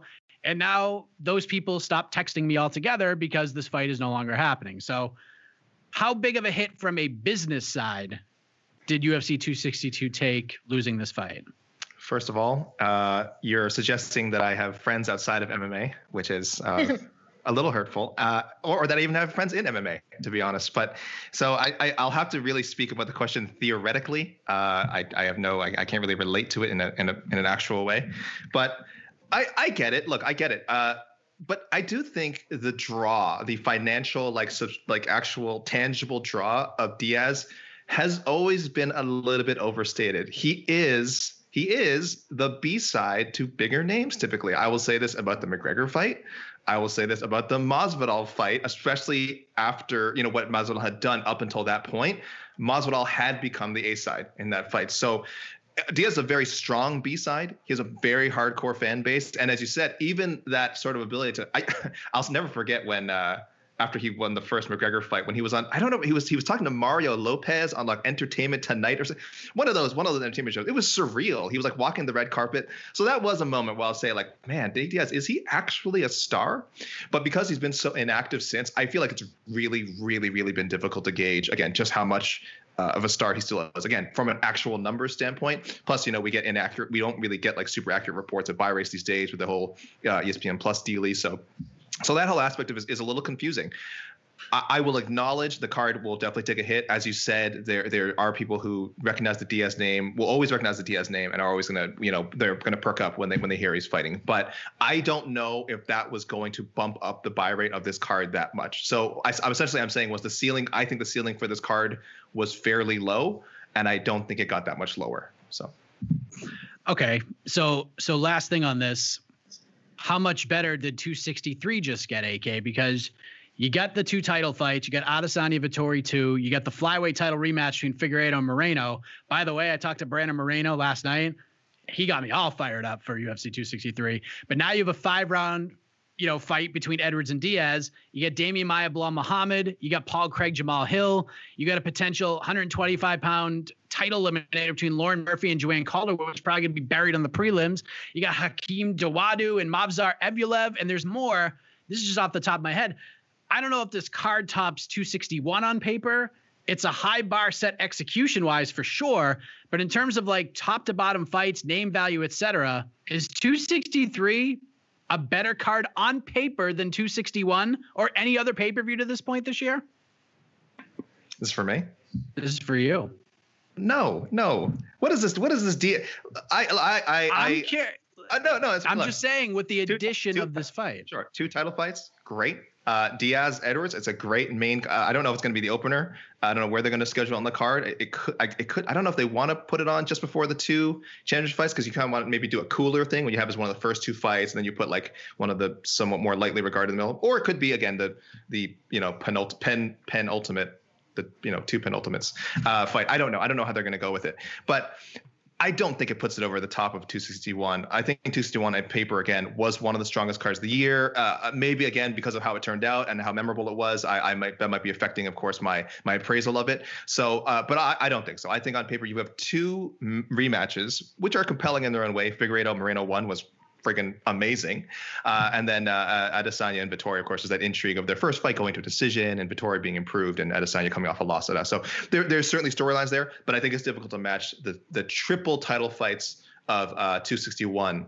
And, uh, and and the other things, uh, Chris Weidman was on that card as well, and uh, there's some real star power there. So, yeah, and, and it's unfortunate Crute Smith fizzled out, but that on paper was a great matchup. So no, I'm, I this whole thing seems has seemed like an anti-Diaz rant, but I do feel like he's not making a big impact either way. 262, 263, 264, 265. I, I don't know. What do you think, Phoenix? How much did, did putting Diaz Edwards on this card make it way better? Like we talked about 262 in your mind, doesn't lose a lot of lot, a lot of gusto because the rest of the card is, is pretty good. But if you look at the 263 lineup, the addition of this fight, very interesting. How good is 263 now with the addition of Diaz Edwards? It's better, but I don't think it's like in comparison to you know Weili Rose, and I, I don't I don't think it's as as good. Definitely not because like it's very hard to go against what Alex said because he he just put up such a great point that that Diaz makes a good B side. It's like who you match him up with that makes the fight as amazing as it is. So that just like okay, yes, he's back, but it's not it doesn't have the BMF intrigue, you know, in a way. And again, this is not me going down on Diaz either. But it's it's a good card, but it's definitely not anywhere near you know the, the amazing one that we just had two two or three fights ago, whatever it was, right? It it just I think it just makes it longer, right? Because now it's still five rounds, isn't it? So now those last three are all five rounds. And and trust me, the last two are amazing. Those are two rematches I definitely want to watch because we're coming we're coming at it with storylines from from individual places, right? So they're all a little bit different and they all have they're all, you know, great fighters. So it's interesting either way. But I don't know, I don't have the same enthusiasm as I did, you know, you know just a couple weeks ago. And maybe that was because it was Laylee, Weili and Rose, you know. All right. We will end it here and we're going to go to the judges because that was a hell of a round right there. That was some good stuff. Was Chet taking notes? I was looking at his, were- are you Yeah. taking notes? Yeah, you, what? getting my scores down, scoring the rest. He takes his job as judge and champion very Very seriously, and you have to commend him for that. Okay, we go to the judges, and Jed, I appreciate your candor, but we're not even going to allow you to judge this round. I have a great, tr- I have a great judge though. All right, I want to hear what you have to say. Go you ahead. don't have to carry this one, but my thoughts boil down to some pretty simple things. One, super impressed by Alex. He's not very good at this game, as statistics show, but he came out really strong. Uh, I loved his don't care point. I loved that Diaz is a, a good number two point. I think both of those are really solid. However, couple of things going in Phoenix's favor. One, for whatever reason, I just noticed that she has a Wu Tang tattoo on her arm. that's a point for me. Uh, I loved what she wrapped up with there. That this uh, this just makes 263 longer. We know that I'm the guy who talks about how long these damn cards are all the time. Great point. And for me, the tiebreaker is I'm a guy who watches Survivor, and one of the key things that you do in Survivor is when you're at the end, you, you got to stack the jury with people who are going to vote for you. And if I put Phoenix on the jury and it's me versus AK Lee, she's probably going to vote for the nice guy, AK Lee. Conversely, AK might vote for me because he has to work with me. Uh, Jose's never voting for me, and then the other Alex is a wild card. So I'm taking Phoenix because I think that's my only strategy to win. All right, but Think about this, how this man's mind works. You guys listen it's to this? amazing. Chestnut checkers, boys. That was an incredible journey right there. All right, Alex Wendling, your thoughts. Who moves on to the finals to face the champion? I am going to have to go with. I really enjoyed Alex's points and excitement for uh, Beneil Dariush. Also, it's a birthday shout out, May 6th. He trains in OC as well. So it's his birthday. Glad we're excited about that. Um, I think I'm going to have to give it to Phoenix, though, just because she kind of wrapped it all around of not having uh, casual friends that are uh, getting excited for it. So I liked her final point on that. So I'll give it to Phoenix. Jose.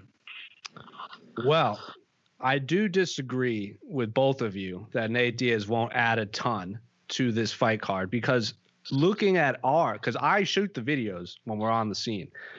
Nate Diaz fought Anthony Pettis at UFC 241. The heavyweight, the heavyweight championship of the world was the main event.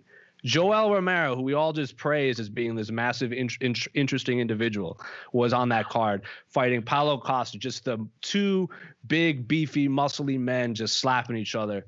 And who had the most page clicks? Who had the most YouTube views? Nathan Diaz. I also went to get coffee the other day in Arizona where this fight card is going to take place. And guess what he asked me when he found out what I did? Oh, I heard Nate Diaz is going to be on that card. So, yes, Nate Diaz adds a ton of intrigue to this from personal experience. I'm also probably not the right one to ask because it's going to be in Arizona, and all of a sudden my mentions have just blown up about this entire card. Um, so I disagree that with both individuals that Nate won't add a ton. I agree with uh, Beneil, with the Beneil Dariush praise, um, but I just have to give it to Phoenix, and you all know why because she's going to be Jed. And that is the coin flip oh, of this. When it's 50 50, because I it was very 50 50 in my mind. Like both made points I agree with and both made points I disagree with. But Jed calls himself, and as I say on the preview shows, Mike and AK, you guys know when it's a coin toss, how do I always determine who I pick? The champion gets the slight edge when it's 50-50 so i have to go i have to stick to my guns. This isn't anything to do with beating jed. It's she's the champion. She gets a slight nod. All right. Moment to just appreciate jose saying we all just talked about how great yoel romero is and he's actually the only person who just talked about how interesting a person he is. Yeah i said The as of a- us yeah. i stand by what i said. We all did. The one that was asked the question. Well, AK, a, a, a heroic effort. I thought you kicked ass. You did a great job. This might have been the best round of your career. You you know when at the end of a fight, uh, uh, one of the fighters is like a little insecure because he's not sure if he took it. That's how I felt going Oh. against AK right now because I felt that you you know I thought you might have had that. oh, thank you. What a what a nice thing to say. Uh, Mike, can I make a couple of notes here?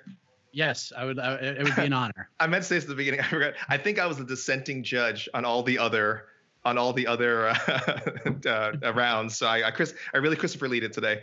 And then uh, the second thing I want to say, oh yeah, this doesn't go on my record, right? This is a free for all. That's those are only one on one things, right? That's staying right where it is, right? That eight, that eight's gonna. I have no control over the records. truck truck that eight's going to stay where it is right we're not going to this is a free for all this isn't this isn't a traditional one-on-one you don't take an L a- no no no no no this no is, no this no is the truck chiming in, and um, Chuck, no, Chuck, um. Alex, you are now currently. no, no it, that's a one-on-one on. record No, that No, that is a mistake up there. Hold on. Let me call. Let me call want to go for graphics department. I coming can't, in. why can't and- my hand There we why go. no that's not that makes no sense Wait, hold on, hold on. no Sorry, sense. sorry. I can't. oh. Get down. Get- oh. Oh. Gosh. All right, fine. fine. Well, congratulations, Phoenix. Oh, congratulations, Phoenix.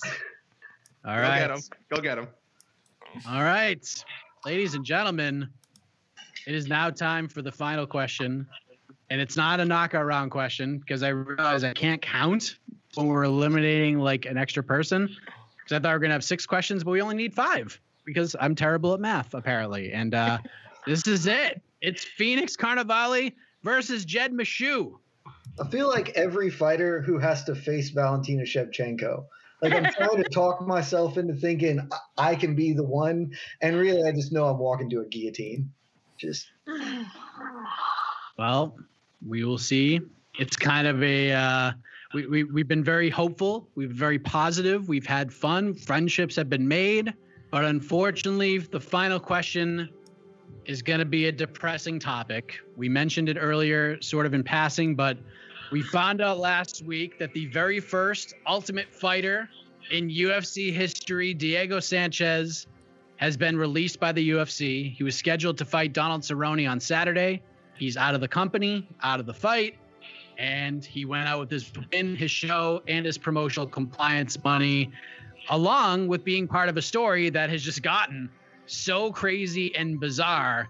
Of course, most people, Jed, are putting the blame at Diego's coach and manager, Joshua Fabia, and we've heard wild interviews. We got leaked recordings, emails, the whole nine. Diego fearing for his life from the UFC. I mean, this whole situation, Jed, could be a 30 for 30 someday, but we'll begin with you.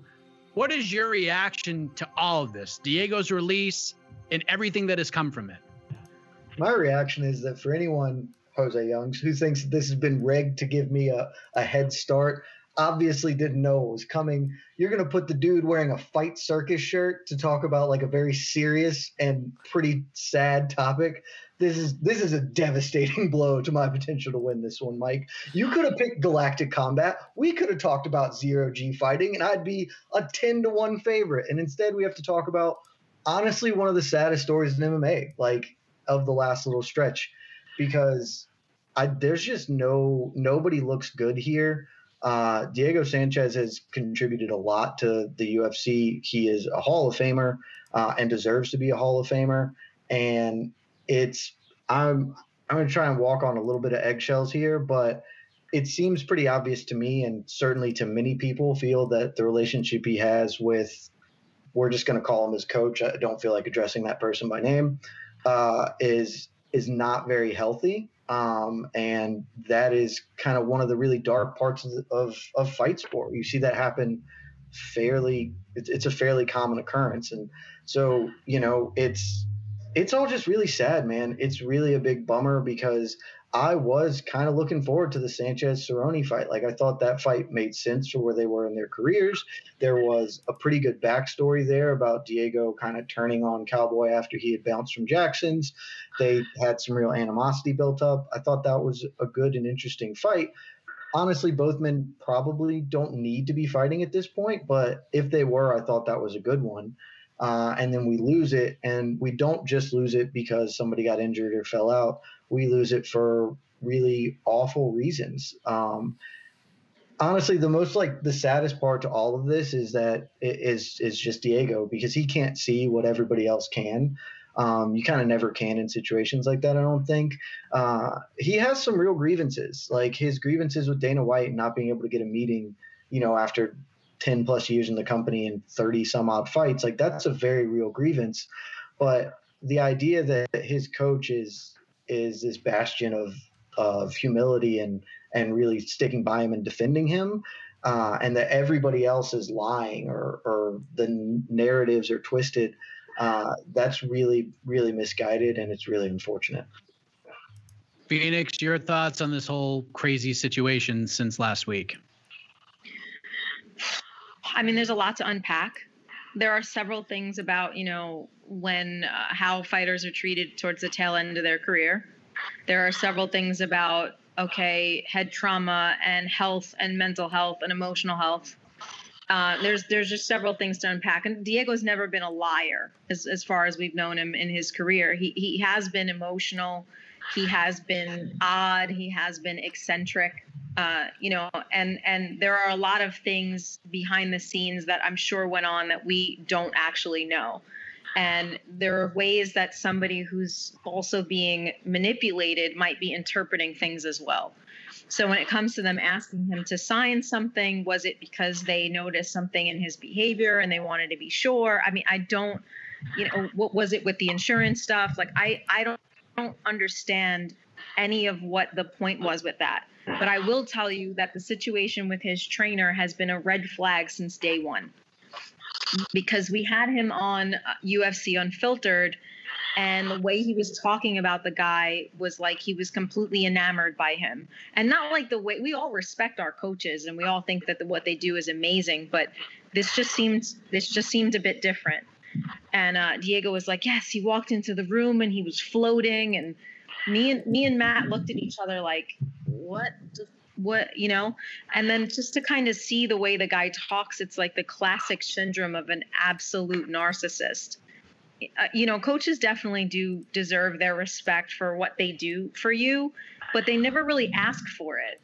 It, it, it, it comes out in the gym. It's more something that happens privately. You get recognized because of the work that you do time and time again with multiple fighters. That's why we talk about, you know, the, the Sayif Saud's and the Greg Jacksons and the Phil Nurses of the world because they, they've put out a product over and over again and then their names come up not because they put themselves in the limelight and that they want their their everything. Nobody should be your everything, not your nutritionist. And how how are you everything? How well how are you his manager, his nutritionist, his massage therapist, his coach, his you know, and listen, Systema is a great art, but it's not necessarily something that gets transferred over into the octagon. So there's a lot of things about that whole situation that really make me sad because I feel like deser- Diego deserved better than that. He deserved to take his gloves off in the middle of the cage and put them down. And hopefully if there was a crowd there for everybody to like you know clap their hands and like send him love and messages. And now we just feel like he's in this weird situation you know? Yeah dana dana should talk to him. Yeah there should be a personalized relationship. But it just seemed that if he was around somebody maybe normal, a lot of his grievances maybe could have been squared away in a normal meeting. But this person is just such a narcissist that like nobody wants to deal with him. So I don't know. It's it's very very sad, and uh, I'll try my best as you know somebody who's you know in this sport to look at things from all sides. But the guy gives me the creeps. You know, his coach. yeah. Me yeah, it's. I mean, I, I could say this that I mean, I, I watched the UFC and watched the occasional pay per view, but the first of the Ultimate Fighters really made me a fan, and the guy who made me a fan from that show is Diego Sanchez. Like he's the guy that really got me in the sport because he was such an interesting dude, and you know, Felix, like we know Diego's in the Hall of Fame already for that crazy fight with Clay Guida, and a lot was said by Dana White. Even more was said by Diego Sanchez. Like you guys both mentioned, took Dana to task feeling like speaking out could get him killed by the UFC. Like that interview he did with Anthony Smith and SiriusXM is outrageous. It is outrageous. But at this point, Phoenix, like it's probably unlikely we see Diego have his own plaque in the Hall of Fame, right? Like, is there any way this relationship can get resolved between Diego and the UFC? Do, like, do you see a world where that happens? I mean, if I'm being, you know, super positive, I maybe if if if if I, I mean, it's like, what does he want? What what is what is the thing that he actually wanted clarification on? It was his medical records. Like th- there was so much. It was so hard to keep him on track that I'm not even really sure what he wanted and what where the grievances came from. Like they they were complaining about you know something that happened at the airport. I mean that's a simple phone call. Like hey, can you guys fix it? Or hey, you know we, are stranded here. Oh yeah yeah, you know transport transpo or an admin will, will fix it. But it just seemed like a lot of things about how badly he was being dis- disrespected has been planted in his head so that when any little thing happened it seemed like it was a part of a bigger problem and i don't you know i, I just maybe i've got to read more on on where this all came from but it just it just seems really sad What do you think, Jed? Do you think like five years from now we're seeing Diego Sanchez in the UFC Hall of Fame, or is this relationship just tarnished forever? Certainly hope so, and I do think it can happen, right? Like Tito Ortiz is is the kind of obvious touch point here. I don't know that any fighter has had a worse relationship with Dana White than Tito Ortiz. They literally were going to fight each other at one point, like in a cage or a boxing ring, whatever they were going to do it in. And Tito still, you know, obviously contributed a ton to the sport, and they inducted him to the Hall of Fame in 2012. Uh, so I don't think that the relationship is like irreparably damaged, but it's certainly bad right now. And if if things stay like this, maybe maybe that is the case, and maybe that can't come back. I I have hope that uh, at some point Diego will disassociate himself with this shitbox of person, um, because that's that's just I. I don't know. Maybe I'm being an optimist. Maybe I'm stealing AK's Prince of Positivity. I, I feel like things like that, you know, hopefully don't last forever uh, that this is perhaps a vulnerable point in Diego's life. He knows he's at the end of his career, and as we see with a lot of fighters, this may be kind of the only thing he knows how to do, and he feels that that this man is is helping him prolong his career and and benefiting him. And uh, at some point, that will have to go away, and we'll see if if there is an underlying friendship there. Maybe maybe he doesn't leave and then maybe Diego can't kind of mend these fences. But I, I, am hopeful that give it some time he will. I, I just really my main, I'll say concern is that in the interim, Diego doesn't end up doing something really, really unfortunate. Because honestly, I'm okay with you having uh, a weird relationship with uh, a weird coach who I don't like. Like that's your prerogative. That's your life to live with. All that's your your stuff to do. Um, but when you start saying stuff that frankly sounds really really scary. Um, hey, I think the UFC is going to have me killed. Honestly, like, not to be glib or flippant about this at all. The only way that comes across is as paranoia, and that genuinely concerns me about your your mental well being and what that can turn to in a couple of years. Because thoughts like that are are entirely irrational, and that like that's really concerning. And so the next few years are are really troubling, honestly. Okay, so now Diego Sanchez is a free agent. If he wants, he can sign with another organization. I will tell you right now, and I know he tagged a bunch of these organizations on Instagram after the release happened. Bellator is out of the Diego Sanchez game. Scott Coker, I spoke with him earlier today. I asked him about it. He didn't seem all that interested. And then we ended the interview and he was filled in on what was happening. And once Scott heard what was happening from his team, he said on the record, it's a no. Like Diego will not be fighting for Bellator. There could be Rizin, maybe he goes to Brave, maybe he wants to go to BKFC, Jed. I know at this point, it's probably not even up to Diego, and I think we know why. But if it were up to you, man, like if you were the commissioner of combat sports and Diego Sanchez is like, dude, I don't care what you say, I'm fighting somewhere. What's his next move? Where would you have him fight? If I'm the commissioner of combat sports, he's not fighting. Like that's you just don't allow this man to potentially take more head trauma. Like honestly, you could have had a very real conversation about is it healthy for Diego to still be fighting several years ago, and that was before really concerning things that he just said came out. Like nobody should sanction him to fight straight up. My big concern, like not I won't call it a concern stern because this is this is a little more flippant. Like when you take away all the really serious things, if you try and be a little more lighthearted about it, honestly, the thing that seems like may happen and will be really disappointing for a lot of less serious reasons is he's going to be the dude to box Jake Paul next, and that's that's everybody's idea of an awful time. Phoenix, what do you think? Like, where does he go from here now? I just sincerely hope nowhere. I, I can sincerely hope that he gets like the emotional help and support that he needs, which might be hard with somebody who's like, you know, supposedly in his corner.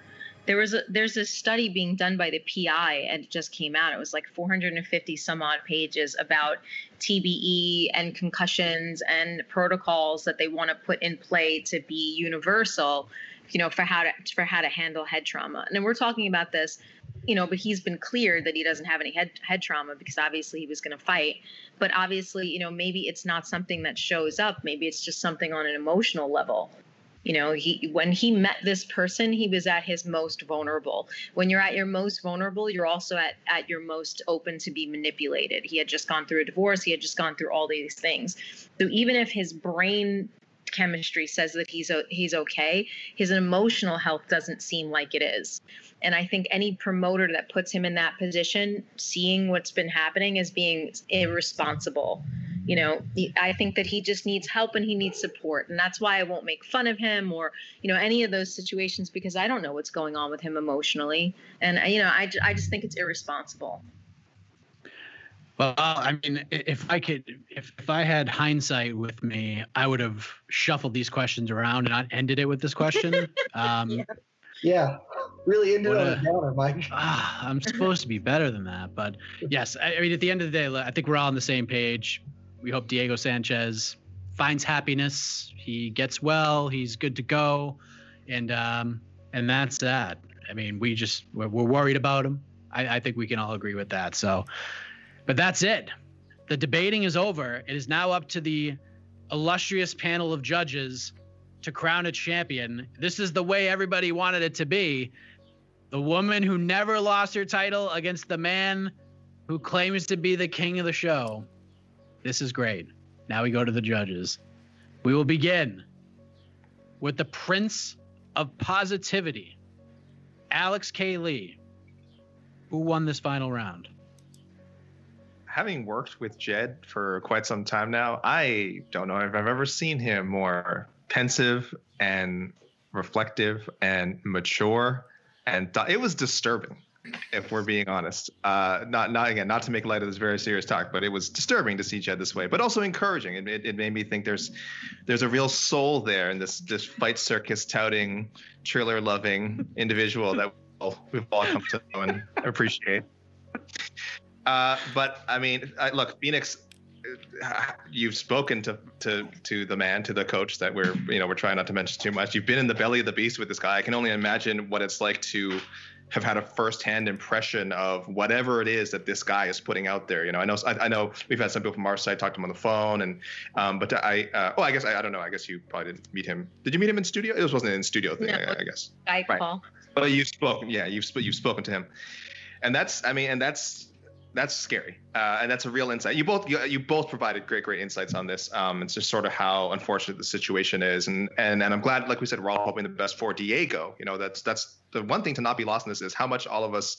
Uh, care about Diego as a fighter, how much fans love Diego, um, and uh, it's unfortunate that again that these comments he's made that who knows how much they're motivated by his you know this relationship with Fabia um, has led to this. But I, I'm going to because because this person uh, did not mention Jake Paul and Diego Sanchez, then I have to go with the true true champ. Who, by the way, also if we're just going body of work today, I mean has just knocked off contender after contender. So the winner is Phoenix. All right. We head on over to another colleague of Jed Meshew, Jose Youngs. We're in the Jiri Prochazka hairstyle. One can dream. Well, Dave, what do you and think? I will answer this seriously because it's a serious topic, and normally everyone's like, "Oh, you're just gonna kind of uh, shuffle Jed into the ether," but no, I'm gonna answer this seriously. Um, both gave very good answers. Both were very poignant, and I agreed with almost everything they said. That being said, Phoenix has had firsthand interaction with the person in question. And as I've said on numerous shows, it's very easy to talk about it. It is much harder to actually experience things firsthand, whether it be fist fighting or just interviewing a fighter. Because everyone in the comment sections thinks it's very easy to do. Uh, so I do have to give the edge to the woman who has firsthand experience with this cult leader. Because God, anyone who has to do that needs gets the point. Wow. Alex, I'll let you weigh in. We already have a we already have a winner, but love to get your Calling out thoughts. Shatti. I want Al Shatti's vote.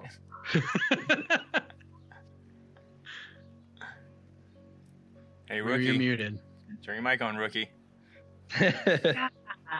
Again, Uh, I'll just piggyback off of Alex's point of how uh, El Campeon changed from pompous to very sincere. Wow. And I was like, wow, that like was just a point right there. And then he also brought up the Tito Ortiz, which I completely forgot about. So that was a really good point. But um, since my vote doesn't really matter, I'll just say that both did a really, really good job and that this was really fun. Wow. Politician 101 right there. She but just give that a 10 10. But Was that a 10 She gave it a 10 10. Unreal.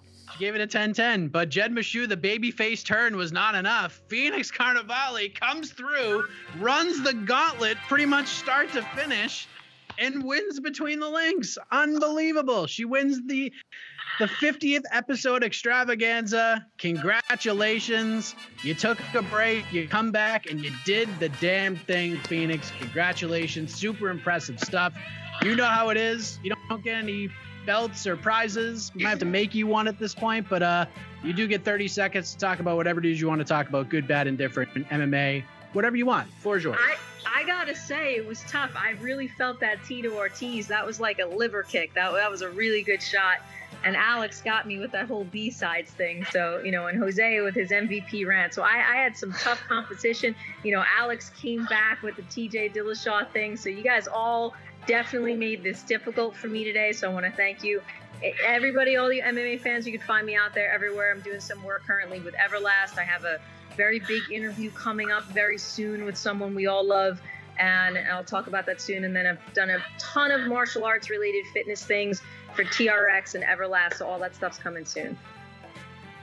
Well done. Jed, again, you know, had such a great run on the show. You took on the queen of BTL. And uh, you, you know, it was it was a hell of a performance, man. What do you have to say? She, she's just a buzzsaw. Like there's just nothing. you can't you can't do it. Look, the cards were stacked against me anyway because everyone's taught I made a, a babyface turn. How could I possibly do anything else to that question? Any other possible answer gets me just probably muted and disconnected from the thing. Like there's no other way to go. But it wouldn't have mattered. You could have given me a layup. She's a friggin' buzzsaw. Nobody can touch her. I this is what Daniel Cormier felt like when he got knocked out by Jon Jones in their in their rematch. Just I can't. It's not a rivalry if I can't beat her. It's, it's just a sadness. There you go. That's what the champ looks like right there, ladies and gentlemen. What a battle it was. Six people entered, and only one person ran the gauntlet. Phoenix Carnevale, the BTL 50 Gauntlet champion. Congratulations to her. Casey, we didn't get to hear from you at all, man. You weren't needed in any way. Well, outside of the um, 10-10 round, what's up with that, rookie? Um, great performance by all the contestants. Phoenix undefeated now. S- I'm, I'm counting every round as a win. She is seven and seven and zero. Seven and zero. She is the Khabib Nurmagomedov of Between the Links. How do you compete with that? How do you compete with that? Can't stop her. You only hope to contain her. That's it.